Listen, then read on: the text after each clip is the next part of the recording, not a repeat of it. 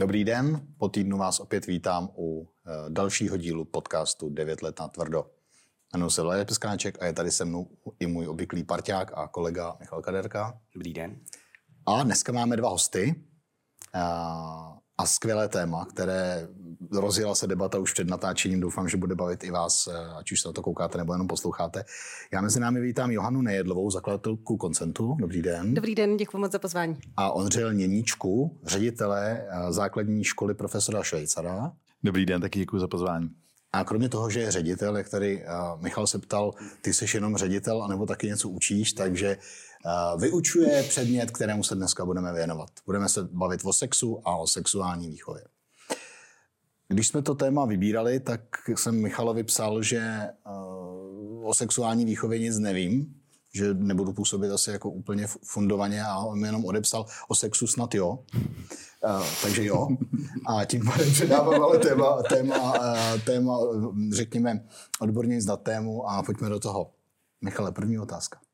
Tak jo, tak já bych se asi začal teda otázkou vůbec o tom, co děti o sexu ví, nebo respektive kde si berou nejčastěji informace. Já si pamatuju, já jsem teda prožil své mládí v 90. letech a pro mě byl úplně nejdůležitějším informačním zdrojem bylo bravíčko.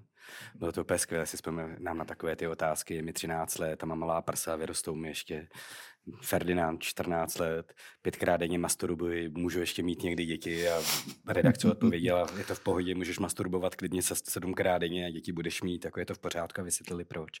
Vždycky, když tam byla ta rubrika tenkrát poprvé, tak to bylo takové jako mentorující ve smyslu, že uh, tam ten důraz na koncent, že musí uh, ta holka s tím souhlasit a zároveň, že vždycky musí používat kondom ten kluk. Vždycky, když v tom příběhu ten kluk odmítl použít kondom, tak se potom ukázalo, že něco nezaplatil nebo něco prové. To znamená, že jako dostával jsem takový ten impuls, gauneři nepoužívají kondomy, podle toho se pozná gauner. Takhle, jako. Já do toho skočím, já jsem to říkal před natáčením Michalovi. Pamatuje si toho hodně z toho brevíčka. No, pamatuju si teda jako hodně, protože to byla moje oblíbená rubrika. Říkal jsem, že to pravděpodobně změnilo i sexuální život mých rodičů, protože to četli taky. A a, ale to byl Bravíčko.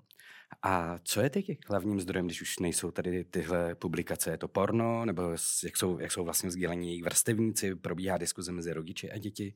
Kde berou děti informace o sexu? Uh, my jsme nedávno dělali uh, takovou velkou studii, kdy jsme zjišťovali, jaký dopad má naše práce, ale v rámci toho jsme se ptali uh, na 40 školách uh, studujících, uh, kde, kde berou informace o sexu.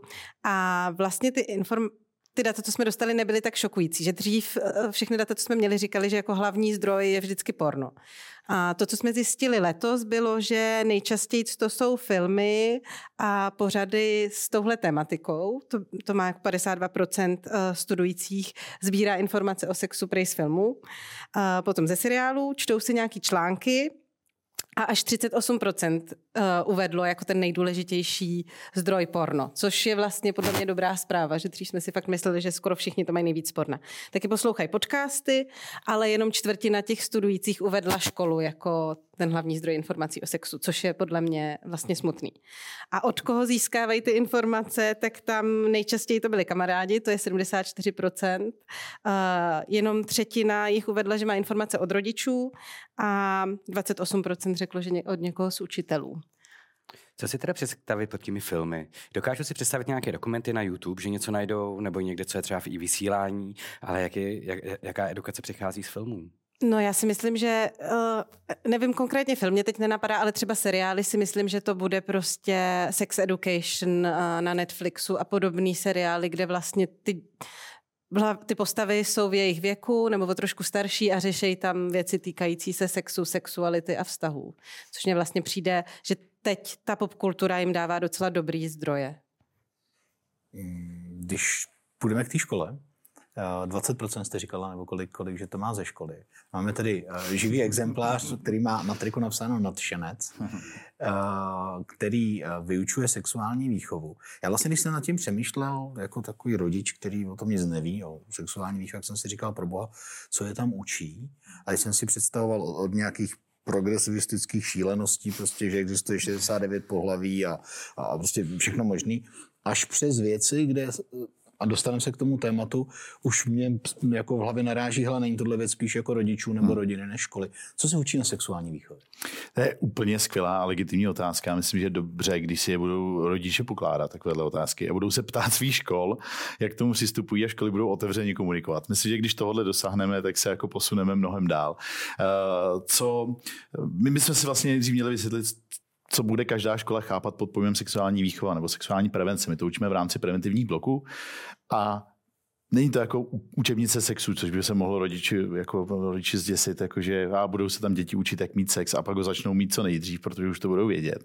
Tak to může být první obava. A druhá obava je pak přesně tady ta. To znamená, nějaký, eh, že to bude nějaké programování podle názoru učitele. A tady to vlastně funguje stejně, jako by to mělo fungovat v každé moderní pedagogice a u každého moderního učitele. A to je vidět v centru dění to dítě, co si to dítě od toho má odníst, jaký cíl to pro něj má mít a ne, tam pak ten učitel nehraje roli, ale jenom tvoří ten program pro to, aby to dítě se odneslo informace, který chceme, který chceme, aby získalo a ovládlo. A v tu chvíli pro nás to znamená především to, aby jsme jako určili, pomohli se zorientovat v té době eh, k puberty vyzrávání. Dobře, dostaneme se k informacím, ale já bych zůstal u toho proč. Jo napadá jako první, napadá otázka, my jsme ve škole žádnou sexuální výchovu neměli, vy možná taky ne, nějak jako handicapovaní tím úplně nejsme, bych teda si typl. Uh, proč to vlastně... Měli jste to bravičko? My jsme měli bravičko ještě, to je pravda. No? A očet ty kap, po těch kapelách se přiznám. Já jsem četl ty kapely, ale, tak jako. ale uh, proč? První otázka, proč to učit? Za mě proč ne? Hlavně no, proto, okay. že už jsme tomu mnohem otevření. Ale druhá věc je, už jsme tady na to narazili. Dneska mají děti mnohem víc přístup na větší množství informací.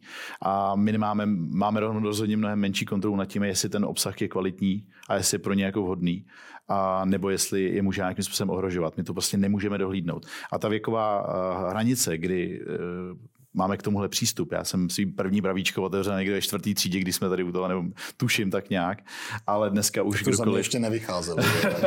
a dneska kdokoliv, kdokoliv kdo, má, kdo má přístup k internetu a to už děti mají prostě od raného, jako umí ovládat tablet, mobil, tak si může jako otevřít cokoliv. Jediná obrana před tom, aby si spustil jakýkoliv pornofilm nebo něco podobného, je, že odklikne, že je 18. Takže i tohle je podle mě role škol, že musíme pomoct a ideálně postupovat v nějakém jako koncenzu s rodiči a e, vytvořit ten bezpečný prostor pro děti, aby se mohli zorientovat ve své vlastní sexualitě. Jo, a kdybychom ještě zůstali u toho, proč jste mi říkala, že máte někdy příští týden nebo e, kdy seminář v poslanecké sněmovně. Já jsem se ptal, jako, co je téma. Říkáte sexuální výchova. Tak mě než napadlo, jestli jako vychováváte i ty poslance, ale... ale tak eh, třeba bude, se tam něco naučit. No. Vy budete odpovídat na tuhle otázku, kterou já jsem položil, ne? Budeme. Určitě eh, všechno, co říkal Ondřej, je jako důležitý a zároveň ještě tím souvisí taky to, že prostě když chceme, aby ty děcka měly kvalitní informace, tak musíme být těma, kdo jim je předá, eh, protože jako jejich starší kamarád jim nedá moc dobrý informace. Nevím, jestli si vzpomínáte, co vám řekli o sexu vaši kamarádi, ale jako nebyly to nej, nej, nejakurátnější informace. A kdo ví, jestli to byla pravda ještě. Přesně. A pak... Uh, Já doufám, že většinou ne. Víme že, víme, že děti, které procházejí kvalitní sexuální a vztahovou výchovou, začínají se sexuálním životem později, mají ten uh, svůj uh, sexuální život víc pod kontrolou, umějí si říct, co chtějí a co nechtějí a, a chovají se bezpečněji používají antikoncepci a pokud chceme pro ně to nejlepší, tak je to nejlepší jim dát informace tak, aby se dokázali sami zodpovědně rozhodnout o tom, jak jejich sexuální život bude vypadat. A neskoušeli to nějakou metodou pokusu a, a omylu. Dobře. A jo, ještě mi přijde důležitá jedna věc a to, že Často, když se řekne sexuální výchova, tak si lidi představí, že se budeme bavit fakt jenom o jako uh, penetraci a sexu jako takovým. Tomu se chci dostat, o čem se bavíte vlastně, no? Ale do té sexuální a vztahové výchovy třeba patří spoustu dalších věcí a témat. Uh, jsou to jako věci jako respekt, souhlas, hlídání si vlastních hranic, uh, znát svoje vlastní tělo a vědět, co chci a co nechci a, a, a další věci. Co jsou ty témata? Jak často vlastně uh, máte v průběhu třeba, nevím, semestru nebo půl roku uh, s dětmi sexuální výchovu? Je to, je to z mého pohledu stále nedostatečná časová dotace. Snažíme se na to vyhradit co nejvíc prostoru to jde. Teďka máme v přípravě eh, projekt, když bychom chtěli přesouvat eh, některá základní témata už na první stupeň, pátá, třetí třída. Zatím jsme v osmé třídě v nějakém tom preventivním bloku a plus se pak dořešují nějaké věci ve výchově ke zdraví a v přírodopise, takže jako není to přímo předmět. Máme to opravdu spíš blokově, tematicky. Snažíme se začít už systematicky od té šesté třídy nějaké hodiny do toho zařazovat, ať už ve výchově ke zdraví nebo přírodopisu. A pak to vlastně nějakým, nějak to zaobalit v tom, v tom preventivním bloku, který probíhá v 8. třídě. A ty témata, ta témata, která tam probíráme, přesně se netýkají jako sexu jako takového. Není to jako učebnice Takhle, bude mě zajímat ta třetí třída. Začíme třetí třídou. Tam, tam, tam nejsme, ale jako... Až tam, budete, tak tam, až tam budeme. Tak ty táta témata už vlastně tady byla naznačena. Jako je to o tom, aby se děti chovaly ideálně bezpečně a rozhodovali se na základě informací, které jsou nějakým způsobem validní. Jo, to asi nemusíme nikoho učit, jak mít sex, to jako konec konců je zakodované v naší DNA, bez sexu by tady nikdo nebyl. Je to nějaký, nějaká přirozená věc, o které se hlavně musíme bavit.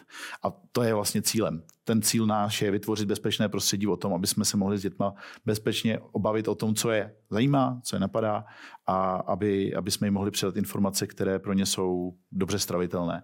No, dobře, a konkrétně v té třetí třídě? Tak, no, tak tam už třeba začne bavit o tom, že ne je ne. Prostě, jo, že, že nějaká, existuje nějaká bezpečnost, protože se s tím setkáváme, s tím, že, že, že dětem jsou nabízeny různé věci, nebo prostě něco, dějem se jim něco, to, co bychom určitě nechtěli, aby se jim dělo. Je to o tom, že, že mají čas, že, že není kam chvátat. Jo? Že pokud mají teď nějaké otázky, tak jsem s nima, pojďme se o nich pobavit. Takže my do té třetí třídy plánujeme třeba právě tuhle, tuhle, tenhle, tenhle způsob. Pojďte se děti, teďka máte nějaké otázky, pojďme se o tom prostě bavit. Jo, co vás může teď zajímat. A budeme tam mít naší psycholožku, chceme oslovit odborníky, aby tam s nimi seděli a pomohli se jim zorientovat v tom, co je teď aktuálně třeba trápí. Tak to je třeba teďka jeden model, na kterém pracujeme, který by mohl být. Ano, pardon, že se to rypu, ale mě to zajímá, protože se to pořád nedokážu představit. To znamená, vy přijdete mezi ty třeťáky, mezi ty, ty, ty kluky uh, mrňaví a uh, se, víte, co je sex děti, nebo jak, jak, jak to mám představit? Já vám teď konkrétně to neřeknu, je to v přípravě, je. ale, ne, ale tak mě, já, já, já, myslím, že můžu tady předat no. určitě, určitě už zkušeným. My, my třeba teď momentálně jsme v nějaké fázi, kdy vyvíjíme metodické materiály pro vyučující. Máme už nějaký, který používají vyučující na druhých stupních a na, stři- na středních školách a teď vymýšlíme něco i pro první stupně, ale jsou to jako za nás by ta výuka měla být interaktivní, že to nemá být jako frontální výklad. Pokud nějakým základem pro to mít bezpečný vztahy a sex je umět o těch věcech komunikovat, tak to musíme mm, učit metodou, která vybízí k tomu, že o tom ty studující navzájem třeba diskutují.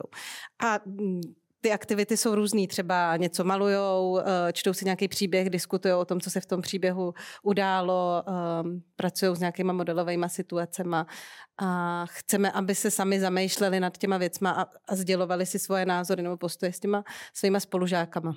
A už to máte předepsané, už víte, jaké jsou medolové situace pro děti ve třetí třídě? To, to je to ještě teď je. v Já jsem si jenom jako vybavil, co se jako často řeší, a co jsem si všiml, a přesně ta vztahová, ty vztahové situace, a že přesně těch, i ty děti v té čtvrté, páté třídě, bavím se ještě vlastně o prvním stupni, že pokud chodí a jsou vyzývavě oblečené a teď to ty kluky jako hrozně nějakým způsobem nechci říct, že irituje, ale uh, podněcuje spíš jako k různým jako narážkám a tak dále.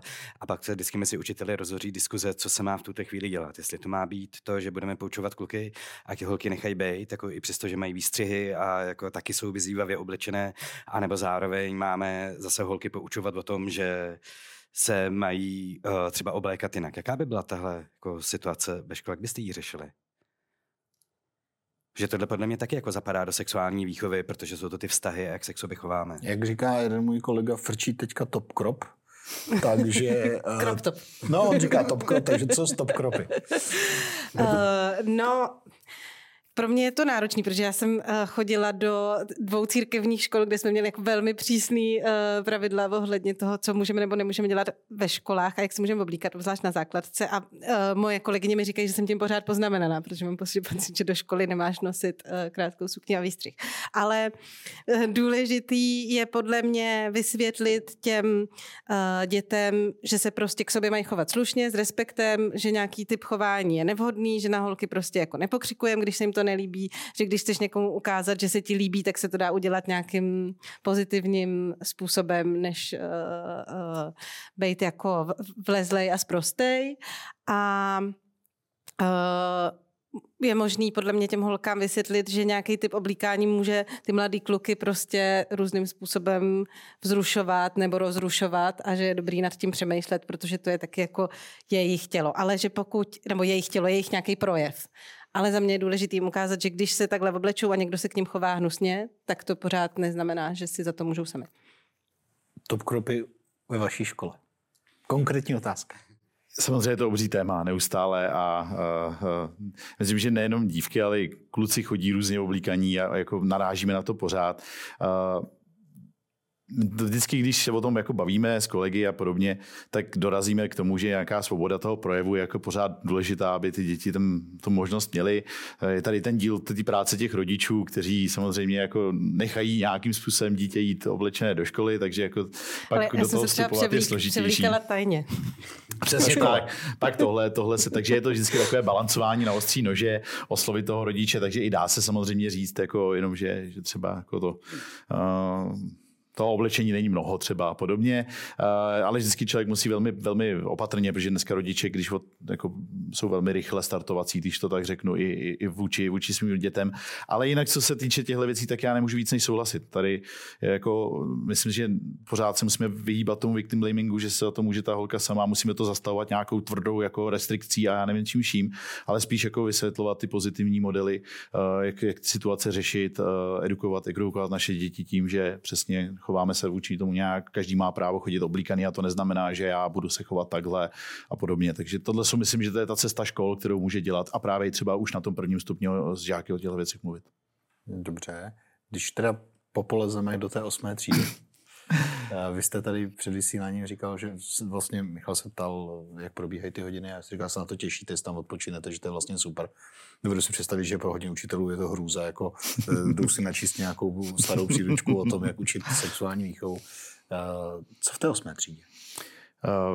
V osmé třídě už žáci tohle téma jeví obří zájem. Tam jako opravdu... Viděli všichni porno? Nějaký? Uh, my se na to neptáme. A my i mluvíme o pornu pořád v souvislosti s tím, že od 18 let a pořád to tam takhle jako stavíme, aby jsme tam dokonce i vysvětlujeme, proč asi pravděpodobně, žáci se snaží přijít, proč asi ta hranice sexu od 15 a porna od 18 existuje, takže i takovýhle témat se tam dotýkáme.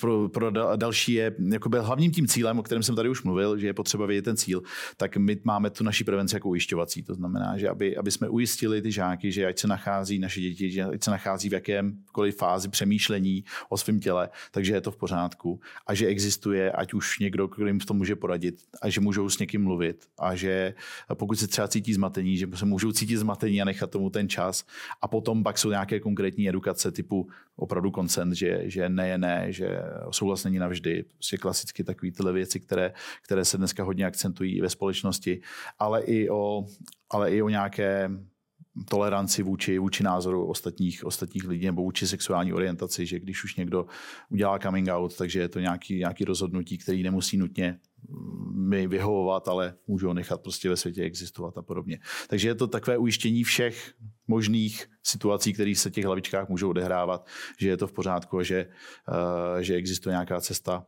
jak se po těch věcech otevřeně bavit. A jaké jsou reakce dětí?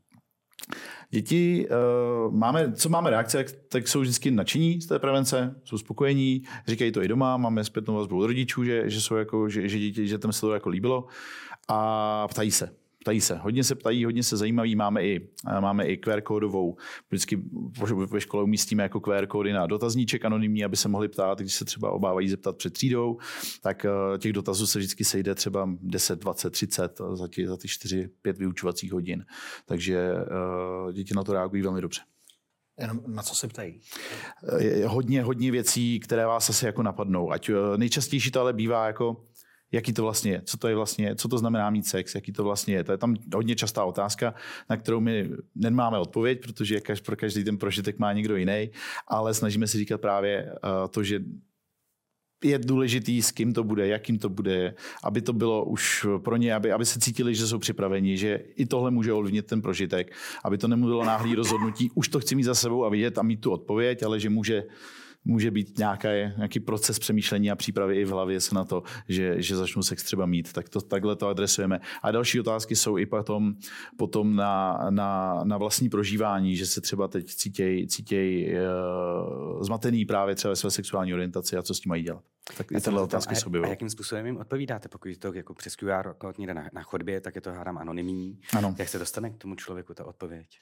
Uh, no, ty, to je vždycky z té jedné třídy. Jo? Je, je vždycky jedné z té třídy, my to otevřeme vždycky těsně předtím, řekneme jim, kde ty QR kody jsou a jako už je to zaběhlá tradice a všichni jako vědí, co to znamená, takže nějak nesetkáváme se s tím, že by nám to někdo zneužíval nebo něco podobného. Jak se ptal, ty, ty jsi mluvil o tom, že byste začali ve třetí třídě, já bych se ptal asi, uh, Johany, jako kdyby mě ta nejnižší, jako ten věk, kdyby se mělo začít. Já jenom řeknu vlastně naši zkušenost ze stejné školy církevní, kde jsme byli spolu s Johanou, tak uh, mě vyprávěla kolegyně, že uh, zkoušela právě učit sexuální výchovu nebo témata, jak se dělají děti, asi jako tak nějak to zabalila a bylo to v první třídě a řekla, že ta diskuze byla úplně skvělá, protože ty děti byly vlastně hrozně malé a vůbec zatím ne, nečíhal žádný stud a byla to stejná zvědavost asi tak, jak se dělá pizza. Jo, měli to úplně na stejné, jako na stejné úrovni, tak kdy si myslíš, že by se mělo začít? Jo, uh, existují standardy pro sexuální výchovu, který vytvořilo VHO, který popisuje, jaký typ znalostí, dovedností a informací by měly mít uh,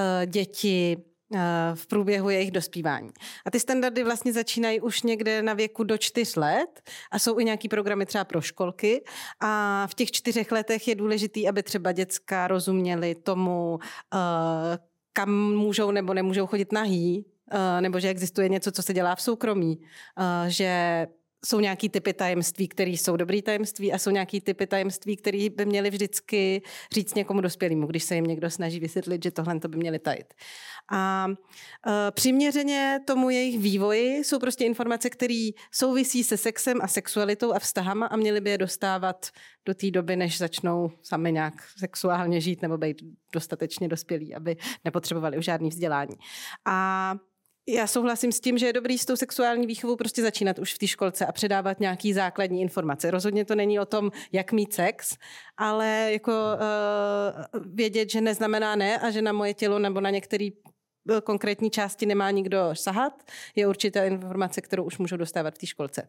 A pak na prvním stupni se ty věci eh, dají dál rozvádět. Třeba i mm, informace týkající se jako puberty a dospívání často patří do sexuální výchovy a na některých školách se třeba tyhle věci učí v osmý třídě, kdy už všichni dávno to pubertou procházejí, holky mají menstruaci a přitom mají jako hodinu o menstruaci, když už ji dávno mají a kluci uh, se učí něco o erekci a ejakulaci, přestože už s tím mají dávno zkušenosti. Tady ty informace by třeba už mohly uh, uspůsobeně tomu jejich věku dostávat třeba na tom prvním stupni, aby tomu svýmu tělu rozuměli a věděli, co se s ním děje.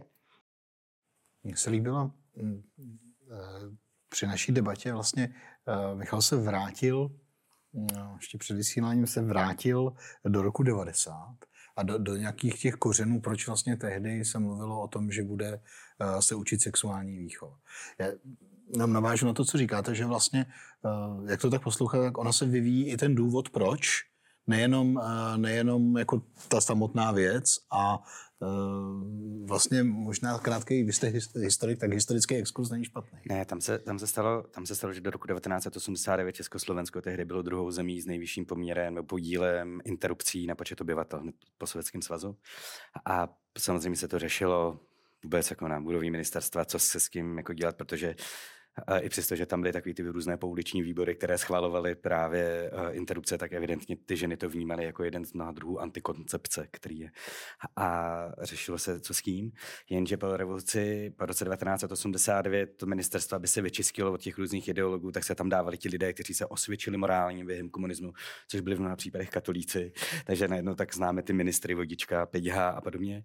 Tak najednou, když se otevřelo téma, pojďme se zavádět sexuální výchovu, tak tam ty lidi vám nespadli ze židle, protože řekli ne, jako my vůbec nebudeme řešit kondomy ve školách a tohle je věc rodin.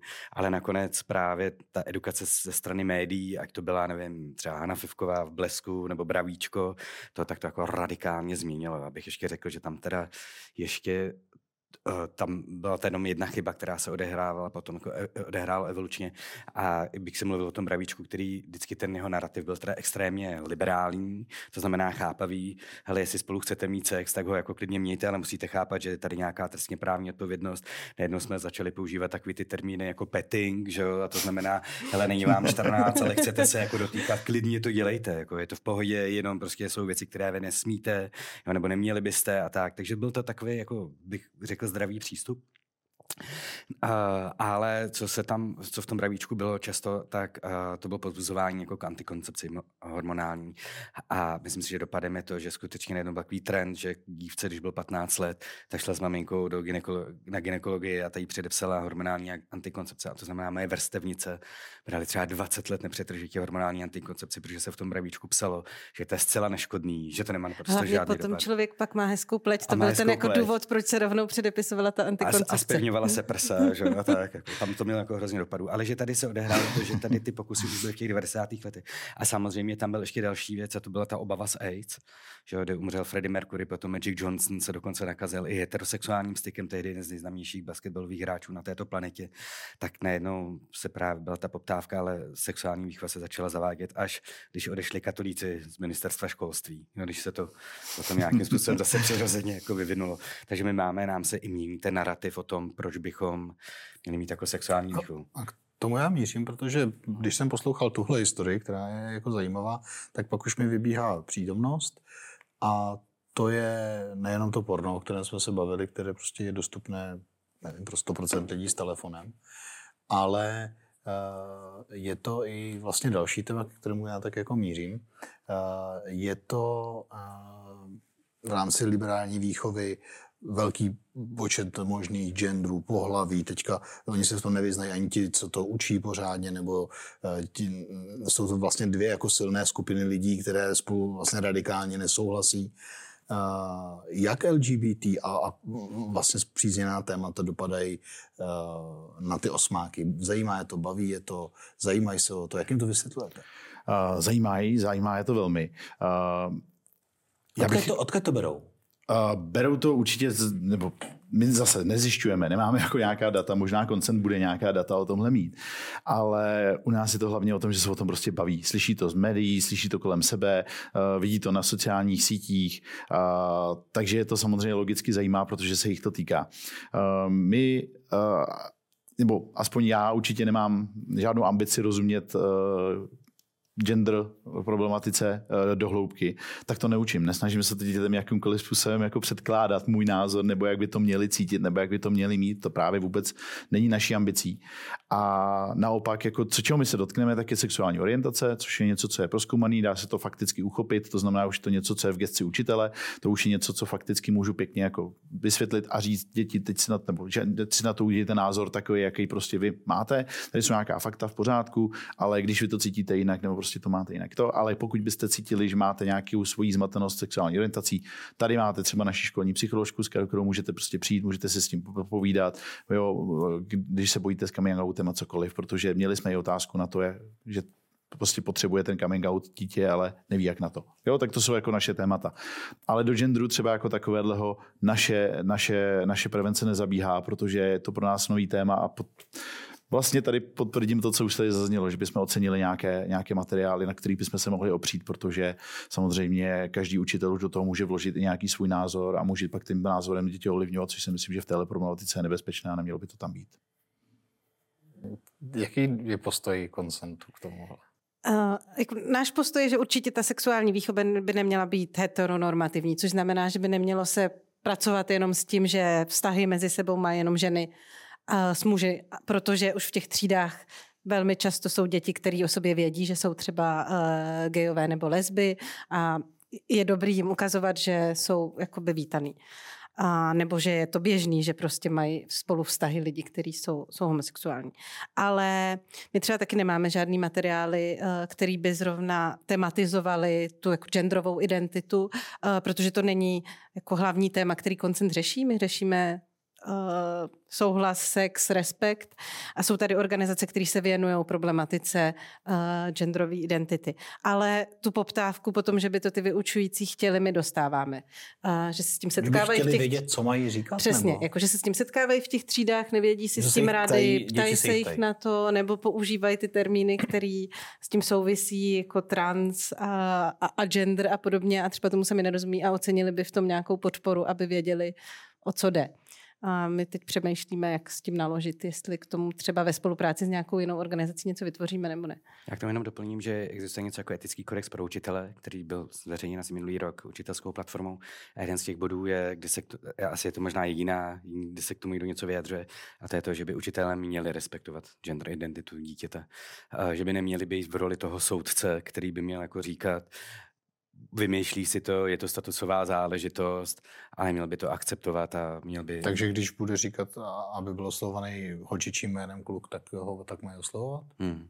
Jako já si myslím, že to je úplně na stejné úrovni. No, je to úplně, je to, je to stejná konvence, jako když budeme tady řešit, jestli by mělo být dítě, má, může být dítě ve třídě v šiltovce nebo ne. Je spousta učitelů, který řekne, že přesto nejede vlak, že jsou tady nějaké společenské normy. A nesmí- Šiltovka je to tež, No, jako že no, ale je Honza to- řekne, aby ho, někdo, aby ho učitel oslovoval No, Aničko. no, ne, jak já bych učitel rozezná, já bych že, tomu- já bych- no, a to je že právě- ten Honza jako nechce být zajímavý. To není jeho Jak to- právě jak úlohou, to- to není právě jeho jak k tomu úlohou. právě něco to mám, no. Jako je to celkem jedno, jestli chce být No. no. jenom zajímavý, tak mu můžete vzít vítr z plachet tím, že mu budete Hmm. říkat Aničko a nebudete z toho dělat Hmm. žádnou vědu. A ono ho to za chvíli přejde, protože zjistí, že to není zas taková zábava. A nebo to může být skutečně jeho genderová identita nebo nějaký hledání se a pak mu můžete pomoct. Ale vlastně, když mu budete říkat Aničko a on ve skutečnosti Anička není, tak čemu to ublíží? Já si myslím, že to je přesně to, když já trošku navážu na tu, tu kšiltovku, která jako hrozně zbuzuje jako emoce. Pořád. Ale jako úplně, Pořád. jako to je tak, jak když ho- hodí me- mezi učitele člověk jako granát. Jo. A, a, ale pro mě jako učitele je zásadní to, aby se tam to dítě cítilo dobře. Já nechci řešit jako to, jestli se cítí blbě, protože nemá kšiltovku, která je součástí jeho identity, nebo ho oslovujeme jinak, než on se cítí. Já si myslím, že není to moje dítě, když to řeknu úplně takhle cynicky, a je mi to úplně jedno. Jak se nechává říkat, tak, jako, tak, mu, tak mu vyhovím. Je, to, je mi to fakt úplně ukradený. Pojďme zůstat u tohohle toho problému. Co když přijde rodič a řekne, že Honza je Honza, teďka blbne nějak, je v sedmý třídě, chce, abyste mu říkal Aničko, ale rodič řekne, že chce, abyste mu říkal Honzo, protože je to přece Honza. A Já- doma dostal nářez, protože prostě si vymýšlí nesmysly. Já bych mu říkal tak, jak si, říká, jak si řeklo to dítě. Uh, mým klientem je jako zásadně to dítě, které tam sedí a já, jako já se starám o to dítě a potřebuju, aby se to dítě cítilo bezpečně, aby bylo jako v pohodě a, a zkusil bych to vykomunikovat s těmi rodiči. Jako samozřejmě Přesně není tak. to ta situace, ale nebylo by to, říkejte si, co chcete, já se rozhodu, tak jako myslím si, že bych asi postupoval ve spolupráci, já nevím, s psychologem, s třídním Hmm. hmm. učitelem a podobně, jo, jako, jako ne na sílu, ale aby, byla, aby jsme dosáhli nějakého koncenzu. Jo, a to je přesně tak říkala Johana. Johana se převlíká. Převlíkla, když chodila do školy, jako asi co se rodičům nelíbilo, co si vezme Johana do školy. A to dítě, ale dělá, ty děti dělají to samé. Jako, a teď jenom Johana si vzala crop top, nebo top crop. ale tady jste mě úplně zmátli. tomu říká top crop. Jo, tak jste mě úplně zmátli, ale protože já to nenosím, tak nevím, jak se to jmenuje. A, a ani to ne, ne, no takhle píše evidentně taky ne, tak tomu říká top crop. Jo, uh, ale tak ty děti si berou, ty děti si berou šaty, že jo, to jako druhého pohlaví, nebo mají ty vytáhané mikiny a podobně. Dneska nosí nalakovaný nechty kluci nosí velmi často. nalakovaný nechty, mají, mají ty černé rtěnky třeba a teď jako člověk neví, jestli je to kvůli jako gender identitě, nebo jestli je to zase Nějaká moda. jako nějaká móda a já si myslím, že to je úplně na mojí rozlišovací schopnost, je mi to úplně jedno. A v tomhle příkladu, který tady No. třeba zazněl, tak přesně pro mě by to byl impuls toho, že ta rodina řeší něco. A minimálně bych jako se naznačil, že tady škola je proto, že můžeme pomoct. Máme, máme odborní pracovníky, kteří můžou třeba poskytnout nějaký bezpečný prostor pro, pro rozmluvu, můžeme nasměrovat na nějaké další odborníky a vytvořit i ten prostor pro to, aby to ta rodina vyřešila mezi sebou. Ale jenom vytvořit prostor. Samozřejmě nesmí tam být nějaký, nějaký tlak na to, jako teď vy děláte něco špatně a my vás jdeme teďka poučit. Tohle je přesně nějaký stav, z kterého bychom potřebovali, aby se to školství jako dostávalo, že školství diktuje a rodič jako musí být v opozici. Ne? My, my máme stejný zájem. Ten cíl je jeden a to je vychovat to dítě a pomoct mu se zorientovat v dnešním světě a ideálně dosáhnout toho, čeho sní. To jsou taky ty no- nosná, nosná, nosná slova, která můžeme v tomhle použít. A pro mě ještě do toho do- doplnění další je, že přesně jako pokud má dítě tendenci se převlíkat nebo něco podobného, tak vlastně jako se to děje skrytě před tím rodičem z nějakého důvodu. A rodič může taky přistoupit na tu hru, buď teda bude vytvářet prostředí, kdy chce, aby mu to dítě říkalo všechno a může to být někdy hrozně náročný, ale ví o tom, anebo může vytvářet prostředí, kdy se ty věci budou dít zcela mimo jeho kontrolu a mimo jeho dohled. A to si myslím, že k sexuální oblasti taky patří. Takže je to i o té důvěře, kterou, kterou ten rodič potom tomu dítě dá. A jestli prostě dítě chce říkat Aničko, tak i ten rodič může tu důvěru podpořit tím, že ho to prostě nechá dělat. Já jsem Ale neříkám, že to jako musí takhle nutně být. Jinak my budeme natáčet jako velmi brzy díl právě o kvír dětech ve školách, velmi brzy, ale už z toho, co je jasné, tak uh, my pokud bychom jako přistupovali k tím dětem mohli říct jako ne, ne, netolerantně, ale jako třeba konkrétně v souladu s, s názory rodičů, kteří si přijí něco jiného než to dítě, tak tady skutečně hrozí to, že to dítě přestane chodit do té školy.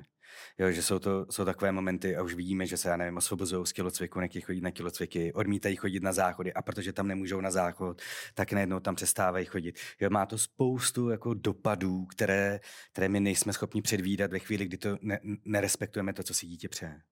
Dobře.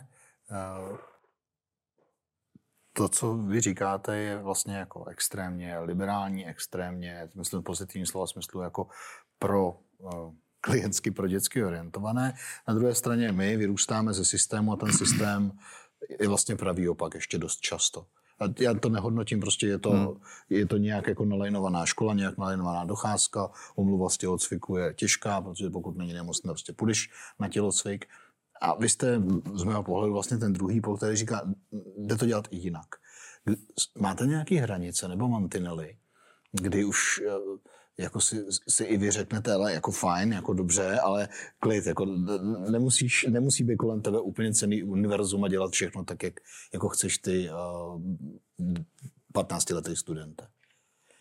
My jsme hodně blbli, když je mě bylo 15. Jo. Představa, že někdo mi vychází takhle stříc, jak vy popisujete, tak my jsme se tady asi teďka už nebavili. Jo.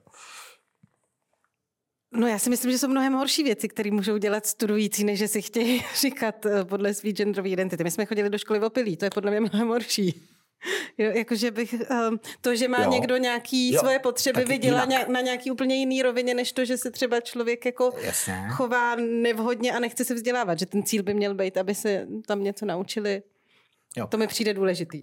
Ale není to takový trošku jako sebe naplňující se, když vy říkáte, hodně se o tom mluví, hodně se to jako řeší, takže oni to jako řeší a teďka, když jako se o tom mluví, logicky vidějí se v těch hvězdách, který mají černý nechty, tak mají černý nechty. Uh, já, když jsem přišel ve oranžových džínách do školy, jak mi poslali převlíc, prostě jsem tak nějak musel respektovat, že škola nechce, aby chodil ve oranžových džínách, ať si v nich chodím, prostě když jsem sám doma nebo s kamarádama. Jo? Jasně, tak tenhle rámec dává škola pořád ve svém školním řádu, tam si jako může celkem vyřádit pořád ředitel školy a upravit si tu školu podle svého eh, se svým sborem, takže když si tam napíšou, že nebudou oranžové džíny ve škole, tak prostě to tak bude a když si řeknou, že budou mít uniformy, jak to tak bude a konec konců vytváří nějaký konsenzus s tím rodičem, který jako do, dobrovolně v úvozovkách samozřejmě máme. A teď bychom se mohli bavit o spádovosti a o tom, jaký možnost volby rodiče skutečně mají a tak dál. A to by vystačilo na mnoho dalších podcastů. Ale, ale dotkám se to. Ale vstupuje, vstupuje do toho, vstupuje do toho určitě, určitě i to, že teda rodič ví, do jaké školy to dítě chodí a jaký jsou nějaký, nějaký pravidla, která jsou pro tu školu napsaná mimo teda zákon, což je ten školní řád. A i to dítě musíme vést k odpovědnosti tomu, že když je to tam napsáno, tak máme jako nějaký důvod, proč to tam je. Zároveň ale by to nemělo být jenom dogmatický. No, že dneska už se posunula, doufám, společnost v tom, že jako dogmaticky něčemu jenom striktně věřit, uh, nebo striktně to respektovat jenom protože to je někde napsaný, taky bych měl přijít s tím kontextem, proč to tady máme, jakýho důvodu to v naší škole existuje, jaký to tam má místo, to pravidlo. Jo, proč chceme, abyste se, já nevím, chovali v přestávkách takto, jaký to má jako důvod. A to dítě by mělo mít nějakým způsobem v demokratickém světě možnost se k těmhle pravidlům vyjádřit a třeba je spochybnit a dost, by, dost, dost mělo by se mu dostat toho vysvětlení, proč to tak je a měl by tam být nějaký dialog i s tím žákem, protože je to pořád člen společnosti. Tady jako obecně vůbec že velký problém s tím, že povinná, nebo škola je povinná, konkrétně základka, máte jako spádové školy, takže to dítě dáváte do té spádové školy a teď najednou, když přijde dítě a řekne oranžové, oranžové džíny, anebo jsem kluk a chci chodit oblečený jako holka, anebo chci nosit ty crop topy a podobně, tak uh, to dítě tam chodit musí. Jo, a my ho, tam, my, ho tam, my ho tam nutíme. A teď otázka, jestli my máme vůbec právo mu nařizovat, co on má mít na sobě, když on tam, když on tam přijde. Jo, a, a, to, a je to vlastně z obou strany, si to může nařizovat škola, když, když už stát nařizuje, to, že to dítě tam má jít a z druhé strany i to, co si vlastně přejí rodiče, protože rodiče taktéž nemají na výběr. Oni taktéž musí poslat dítě do školy. A mají právo se ozvat k tomu, že si právě něco nepřejou, aby se tam odehrávalo, protože, jak říkám, nemohou si, nemohou si vybrat. No, jako najít ten balans, tu schodu mezi těma rodičema a mezi tou školou je v podstatě hrozně těžký, zvlášť, když těch dětí tam je třeba 800, že jo. těch rodičů je 1600, jo. tak jako najděme něco, co, co bude vyhovovat všem. Vztah rodiče a, a, a vlastně školy bych rád tady otevřel, hmm. ale jestli bych poslední věc jenom k tomu, o čem se tady bavíme, Consent hodně, vlastně jste to i říkala, že jeden z pilířů té vaší činnosti je asi jako vyvolat a posunout debatu o souhlasu se sexem na nějakou úroveň. Já když jsem před natáčením to tady probíral s kolegyněma, tak eh, jedna je 20 a druhé 24, tak ta, které bylo 20, říká, no já bych u té debaty hrozně ráda byla, mě to zajímá, a to vám chce učitelka. A ta druhá na mě vytřeštila oči, říká, jaký souhlas? Jsem říkal, no tak bude tam paní, která říká, že musíš podepsat papír, abys mohla mít sex. A, a stereotypy. Nádherný téma do sexuální byste mohli přijít na to naši hodinu. Já přijdu hrozně rád, já přijdu hrozně rád. A k tomu se ještě tady zapojil kolega, který, který říkal, že to je jako, jako s bůračkou, že v autě taky musíte mít ten papír a tak. A už se ta debata ohdula někam úplně jinam.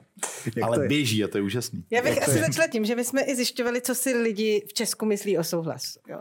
Um, zhruba 76% Čechů a Češek považuje souhlas za podstatnou součást sexuální aktivity. Takže většina Čechů a Češek to chápe. Dobrá zpráva.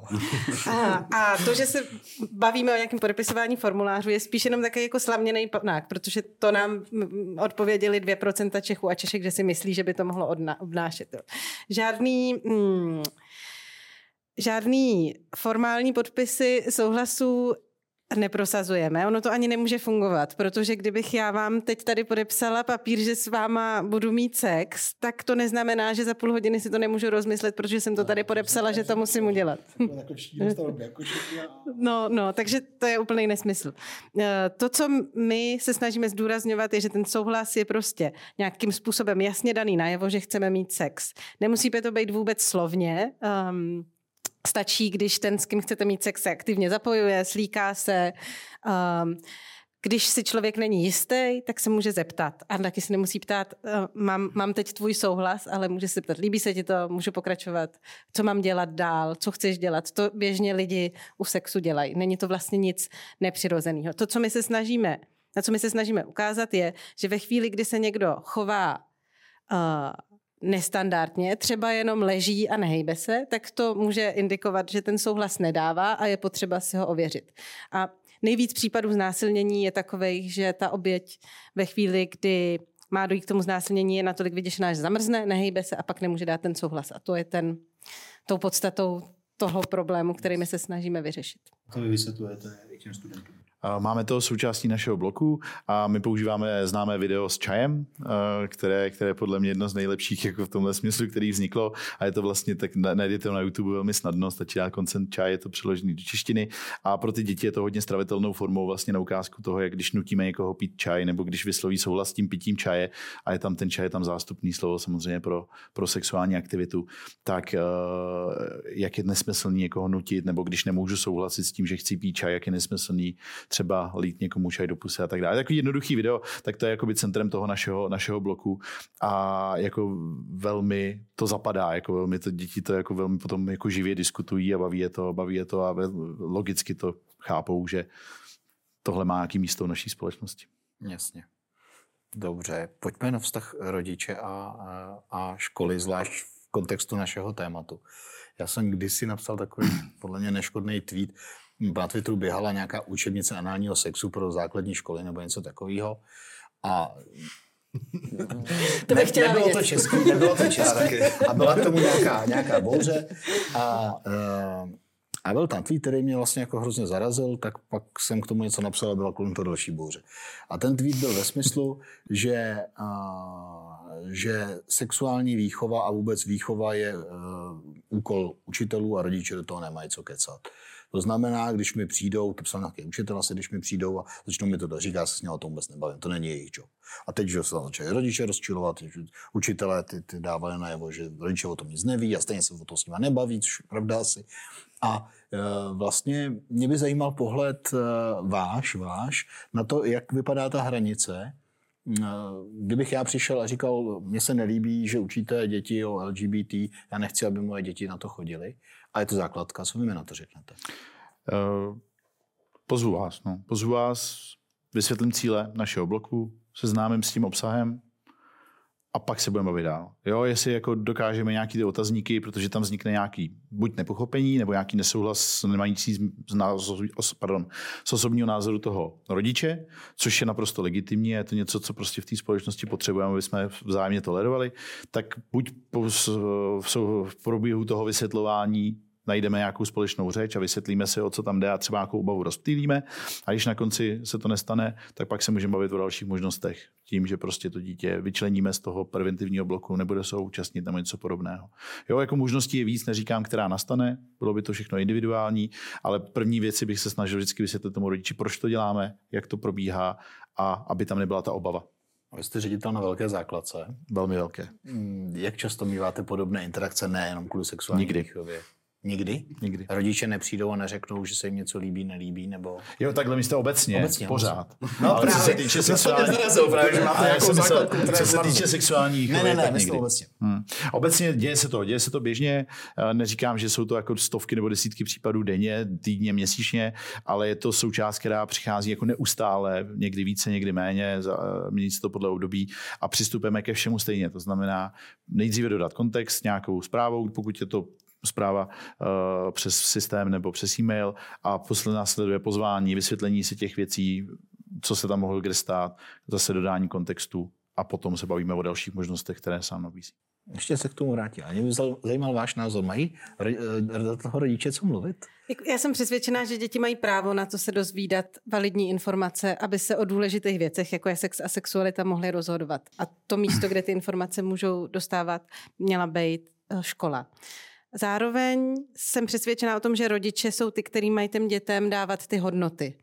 Jako u nás doma jsme přesvědčení, že sex máš mít až po svatbě. Myslíme si, že antikoncepce je prostě nevhodná.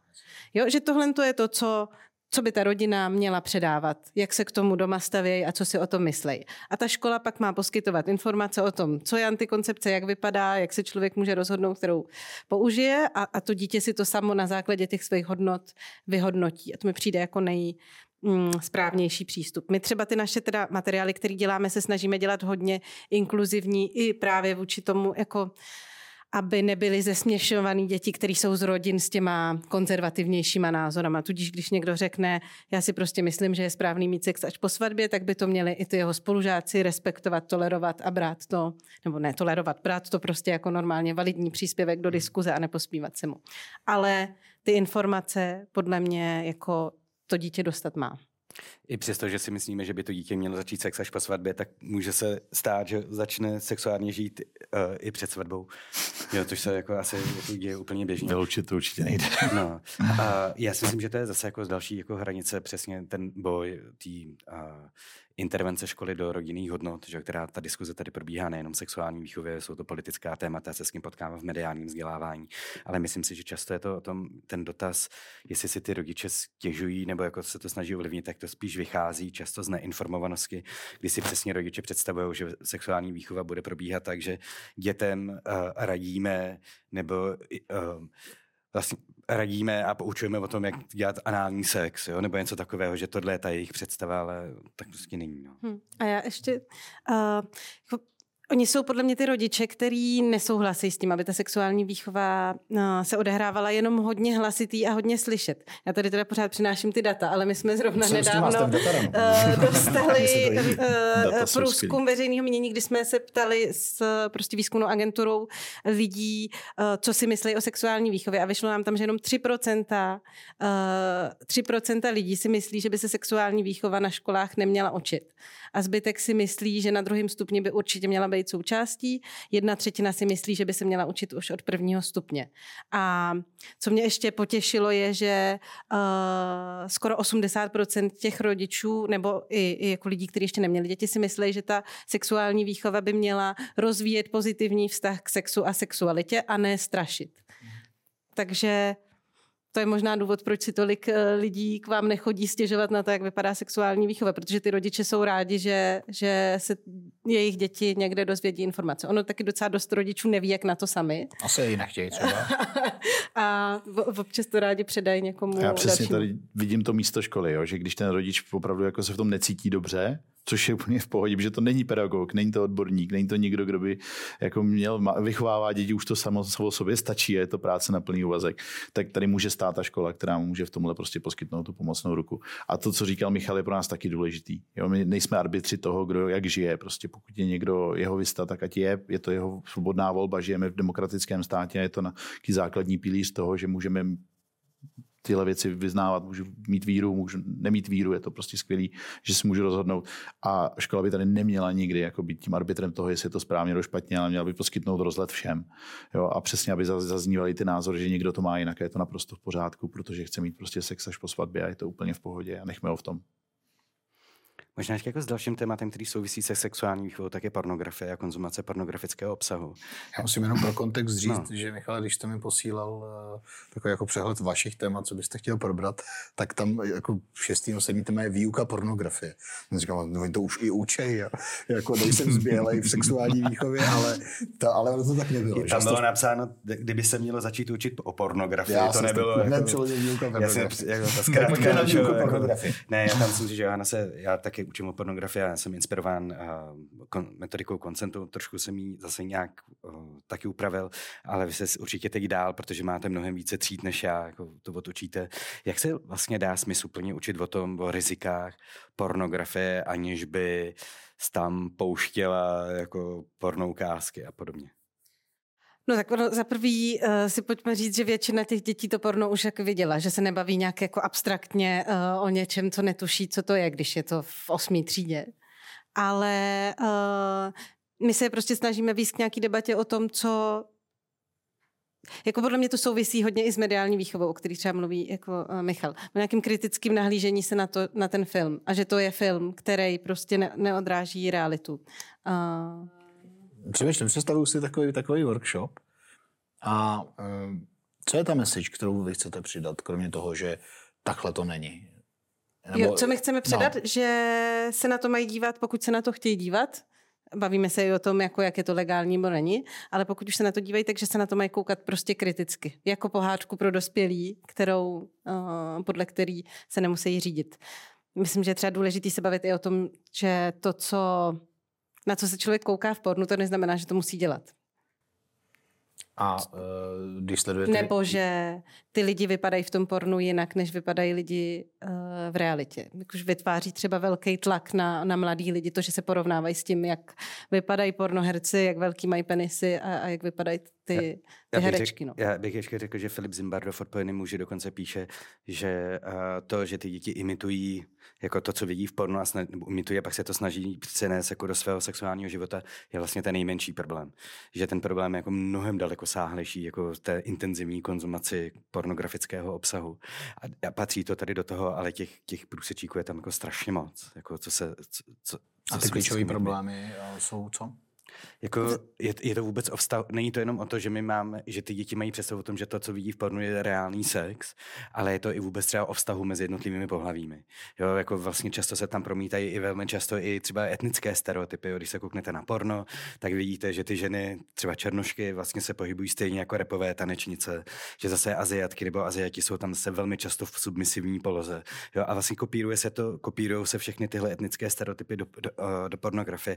Dochází tam k jednoznačnému značnému třeba i zneužívání, jako, jako překročování uh, zákonných hranic, jako to, že lékař má, dejme tomu, ginekolog má sex se svojí pacientkou, nebo že učitelka má sex se svým studentem. To je jako často porušování různých jako hranic, které se odehrávají, ale porno legitimizuje. Jo, že ty uh, vůbec třeba, ne, nebo jak si lidi vůbec představují komunikaci, že když máte, že což je takové ten, jinak ta, ta představa toho, že ten kluk čeká někde v čekárně a u zubaře a je tam žena a jeho představa je o tom, že jí vlastně může velmi jednoduše zbalit a, jako, a, bude, a bude s ní mít sex a potom najednou ty děti trápí to, že nemůžou navázat jak, jako velmi dobře vztah. Přitom v pornu vidí, jak je to velmi jednoduché, že stačí na někoho mrknout v autobuse, výjdou ven a pak si to někde rozdají. Jo, těch, jako těch, těch, jako ty, ty děti si z toho odvezou spoustu moc nehledě na to, že dochází i k porušování jako mozku. No. A, a i, i vlastně jako tím, že budete čistě dělat jenom to, co vidíte v tom pornu, se jako nedostanete k tomu třeba, že holka bude mít orgasmus, protože hmm. k tomu je potřeba mm, třeba dělat nějaký jiný typy aktivit, uh, protože to, co se odehrává na té kameře, se tam odehrává tak, aby to vypadalo dobře na kameru, ne aby to nezbytně nutně bylo super pro všechny, kteří se toho účastní. Jo, chybí tam komunikace úplně. A ono jde o to, že jde i o to sdílení, že o pornografického obsahu, jde o to, že si to děti posílejí jako po zprávách, že si posílejí odkazy, někomu to vadí, ty děti mají hromadné, mají hromadné třídní čety, kde se to tam objevuje, tak to je zase o těch hranicích, které si ty děti by měly dávat navzájem. No. A mně přijde ještě uh, jaký důležitý se bavit o závislostech na pornu, které jsou prostě jako... Mm, hodně, je to hodně rizikový, uh, má s tím problém docela dost lidí, teď momentálně víc muži, ale už se ukazuje, že ten problém začínají mít i ženy. A podle mě je to něco, co by taky měli vědět uh, mladí lidi, že to prostě může narušit jejich jako budoucí vztah k sobě, ke svýmu tělu a když máte závislost na pornu, tak to většinou vede k tomu, že nemáte žádný sex. A ono obecně dítě, než má, ten mladý člověk má první sex, tak už má nakoukáno jako týdny porna. Jo? To ne, nebavíme se o minutách nebo o hodinách, jako, že? ale jsou to, jsou to tuny pornografického materiálu, který nakouká, než se vůbec tomu sexu dojde. Že? A je to jako trošku něco jiného, než my jsme se edukovali z Bravíčka, kde byly nějaké fotografie, jo, které byly spíše erotické. Jo? Pak bylo ještě Leo. Pak bylo ještě jo, ale jako... Já jsem trochu mladší, my už jsme měli i nějaký porno nakoukaný, ale byly to třeba dvě kazety, co jsme našli někde po všech rodičích. No, já myslím, že když poslouchám Michala intelektuála mluvit o pornu, tak je to zajímavý. Je to opravdu to, to, o čem mluví Michal, to, co tam ty mladí lidi vidějí, co jsou jejich otázky a reakce? Nebo takhle, jak přijímají to, co jim říkáte, pokud to jste schopni posoudit vlastně jako z té interakce? Uh, jako, že přestanou koukat na porno, protože Ještě důležitý je, že my jim, jako to naše vzdělávání většinou není takový, že my jim něco říkáme. Jo? My se okay. snažíme víc k tomu, aby oni o tom mluvili, sdíleli, co si myslí a nějak byli konfrontovaní s tím, co si myslí ty jejich spolužáci, případně to ty vyučující nebo lektorující nějak doplní nějakým kontextem. Jo? Ale mm, jako nejdůležitější, aby se navzájem poslouchali a zjišťovali, že, jak nad tím přemýšlejí. Ostatní uh, Přemýšlím, co si reálně osmák odnese, a teď to myslím opravdu v dobrým, protože, jak jste říkal, asi tam to nejsou nudné hodiny, asi když se to rozjede, tak to může být fakt docela zábava. Co, co myslíte, že si ta holka nebo ten kluk odnesou, viděli předtím, nevím, hodiny porna a teď byli poprvé na workshopu, kde slyšeli nějakou souvislost? Jo, my máme jako jasně daný cíle toho workshopu a ty mhm. cíle jsou, aby dokázali to koukání se na to porno a ty porno videa sami kriticky zhodnotit a rozhodnout se o tom, jak, jak nad tím, jestli se na to dál chtějí koukat a věděli, že jejich sexuální život nemusí být stejný jako to, na co se okay. koukají. A e, když jsme si dělali tu dopadovou studii, kdy jsme jako měřili, jaký dopad to má, to, co s nimi probíráme, tak jsme zjistili, že o 16% míň těch účastníků si pak myslelo, pak bylo jako ochotný to porno hodnotit kritičtějc. Jako, že, že pochopili, jako ne... že to jsou filmy pro dospělý, ne prostě realita. Přesně tak. Nebo jako oni asi trošku vždycky vědí, že to, jsou, že to není realita, že jo? protože vědí, že nejsou úplně blbí. Ale uh, byli nějak jako víc ochotný říct, ano, uh, je, to, je to prostě jako něco, co bychom měli nahlížet kriticky. Okay. Se líbilo, vy jste říkal před natáčením takový pěkný pěkný uh, konkrétní příklad, co jim pouštíte, aby si uvědomili ten rozdíl mezi realitou a fikcí. Jo, protože my jsme teď nedávno měli hezkou otázku to od jednoho žáka. A jak se to teda mám naučit? Jo? To je vlastně jako oni, oni opravdu jako můžou často používat pornofilmy jako učebnici, jako něco, připravím se na to, než půjdu do té praxe, abych jako věděl, co mám dělat. Jenže otázkou zní, jestli porno fakt dodává ty správný, uh, ty správný postupy, ať už v sexuální oblasti, nebo třeba vůbec, vůbec jako, jak se chová muž k ženě, jako v porno průmyslu. Že jo? To jako minimálně to, co můžeme vidět v těch filmech, tak není úplně jako asi to standardní jako partnerský, partnerský vztah založený na nějaké intimitě a lásce a tak dále. A uh, my, my, my jakoby v naší na, na, na, porovnávání tam dáváme, že stejně jako kdyby se nech, nechtěli učit jako řídit třeba podle rychle a zběsile, tak asi nebudete jako se řídit, jako budete, nebudete se řídit radou prostě toho, co vidíte v pornu, ale že musím jít do, u auta musím jít do autoškoly a nemusím tam mít připraven. Jako nemusím už umět řídit, abych mohl jít do autoškoly. Tam je to naučej. Tak můžou vstoupit do intimní oblasti a objevovat, zkoumat, chybovat, komuni- ale hlavně komunikovat a postupně se učit, protože to mají konec konců opravdu zakodované ve své DNA. Mně teda přijde, že když se... Jako Jo, tím- pardon, pardon, pardon. pardon. Já mě Je, dává je, já jsem přednost, si to jenom se tady vzpomněla, co mě nevypadá. zaujalo, že byly, byla otázka o- v, v rámci tady, tý, um, tady toho workshopu, že se někdo ptal, proč se lidi vůbec koukají na porno. Že jako někdo ví, že to porno existuje, ale nerozuměl tomu proč, protože mu to přišlo jako naprosto nezajímavý asi. A jako je dobrý si taky říct, že se na to prostě lidi koukají, protože u toho masturbují, vzrušuje to. No. Jo, teda já, co mám nejčastější otázky právě jako od žáků, když už se bavíme o pornu, většinou oni nemají ty otázky jako přesně jako by těm praktikám, nebo ta, ale spíše zajímá ten fenomén těch hereček a těch herců, jako kolik na tom vydělá, kolik vydělávají, kolik toho tak natočí, jaký je cyklus těch hereček, jako kdy nejvíc toho jako natočí, jak ta studie, jak funguje vlastně celý ten biznes, ale to je zase potom u mě z hlediska mediálního vzdělávání, jak to je. A spíš my třeba diskutujeme to, co oni si musí vyjasnit, že já jen třeba neříkám ty negativní dopady toho sl- jako toho intenzivního sledování pornografie, protože zase neříkám, že by ty lidi neměli vůbec sledovat, protože si myslím, že by jim mohli klidně sledovat porno, jako zase na tom tolik nic není, ale jako spíš jde o tu míru. A když ho sledují hodně, tak potom musí diskutovat, že jim tedy napíšu přesně, jaký to má dopady a oni potom se snaží diskutovat, co z toho je horší. Což je potom zajímavý, že každá skupina přijde úplně s jiným, jako s jiným dopadem, což je tak jako zajímavý, že každý na to kouká jinak. Hlavně je to rozdíl mezi klukama a mezi holkama. Kluci jako to vnímají úplně jinak, ty, ty hrozby, než to vnímají, než to vnímají, než to vnímají dívky. No, že budeme někdy končit díl vzdělávací o pornu jsem ne, netušil, je to Moje strašně zajímavé. téma, já si o tom klidně dokážu Ale mluvit jako jako zase, kolik, eh, kolik času lidi stráví tím, že se koukají No. na porno, to je hrozně Tak důležitý ať to téma. taky poslechnou. nějaký A je jiný to jeden pohled. z nejvýdělečnějších průmyslů na světě, pořád. Jako, Ale ne jo, pro tak- ty Ale ne herce. pro ty Ale ne pro ty herečky, herce. no. A, proto, a, to je, a je to hrozně důležitý téma i přinášet do těch hodin, aby opravdu jsme věděli, že tenhle biznis jako na ty lidi dopadá tvrdě a že, Že to dirty business. že to je opravdu jako něco, co, co není, něco, jako bychom měli nějak intenzivně Jsou tam ty etické hranice, že jo, jako co z toho přesně mají, jako že ty holky nic nemají, nebo i ty kluci, vlastně je to vlastně jeden z mála průmyslů, kdy kluci vydělávají méně než, než, jako, ne, než jako holky, že jo, jestli se má za to platit nebo ne, potom jako to, že někdo vytváří poptávku po vytváření třeba dětské pornografie nebo po násilí na ženách, které se znázorně, jako těch hranic, které to, to porno je, je fakt jako obrovský těch témat. Jako, jak si to pro, proč, je, eh, proč jsou herečky, co hrajou v pornu, zesměšňovaný, když se na to všichni koukají? No, vůbec další věc. Ale i vůbec jako zarámovat, jako i tím začínáme, jaký je rozdíl mezi erotikou nebo znázorňováním těla a pornem, jako říci, co je skutečnou pornografií, to, co nás zajímá, o čem se bavíme. Co se o tom eh, v rámci našeho vzdělávacího podcastu bavíme, proč ne? Nás to baví. Já moc děkuji, že jste přišli, děkuji moc za váš čas, bylo to strašně zajímavý a inspirativní. Já moc děkuji za pozvání. Taky díky. Já taky díky, že jste dorazili. A snad se uvidíme brzy. Budu se těšit. Díky moc, taky. Naschle. Naschledanou. Naschledanou.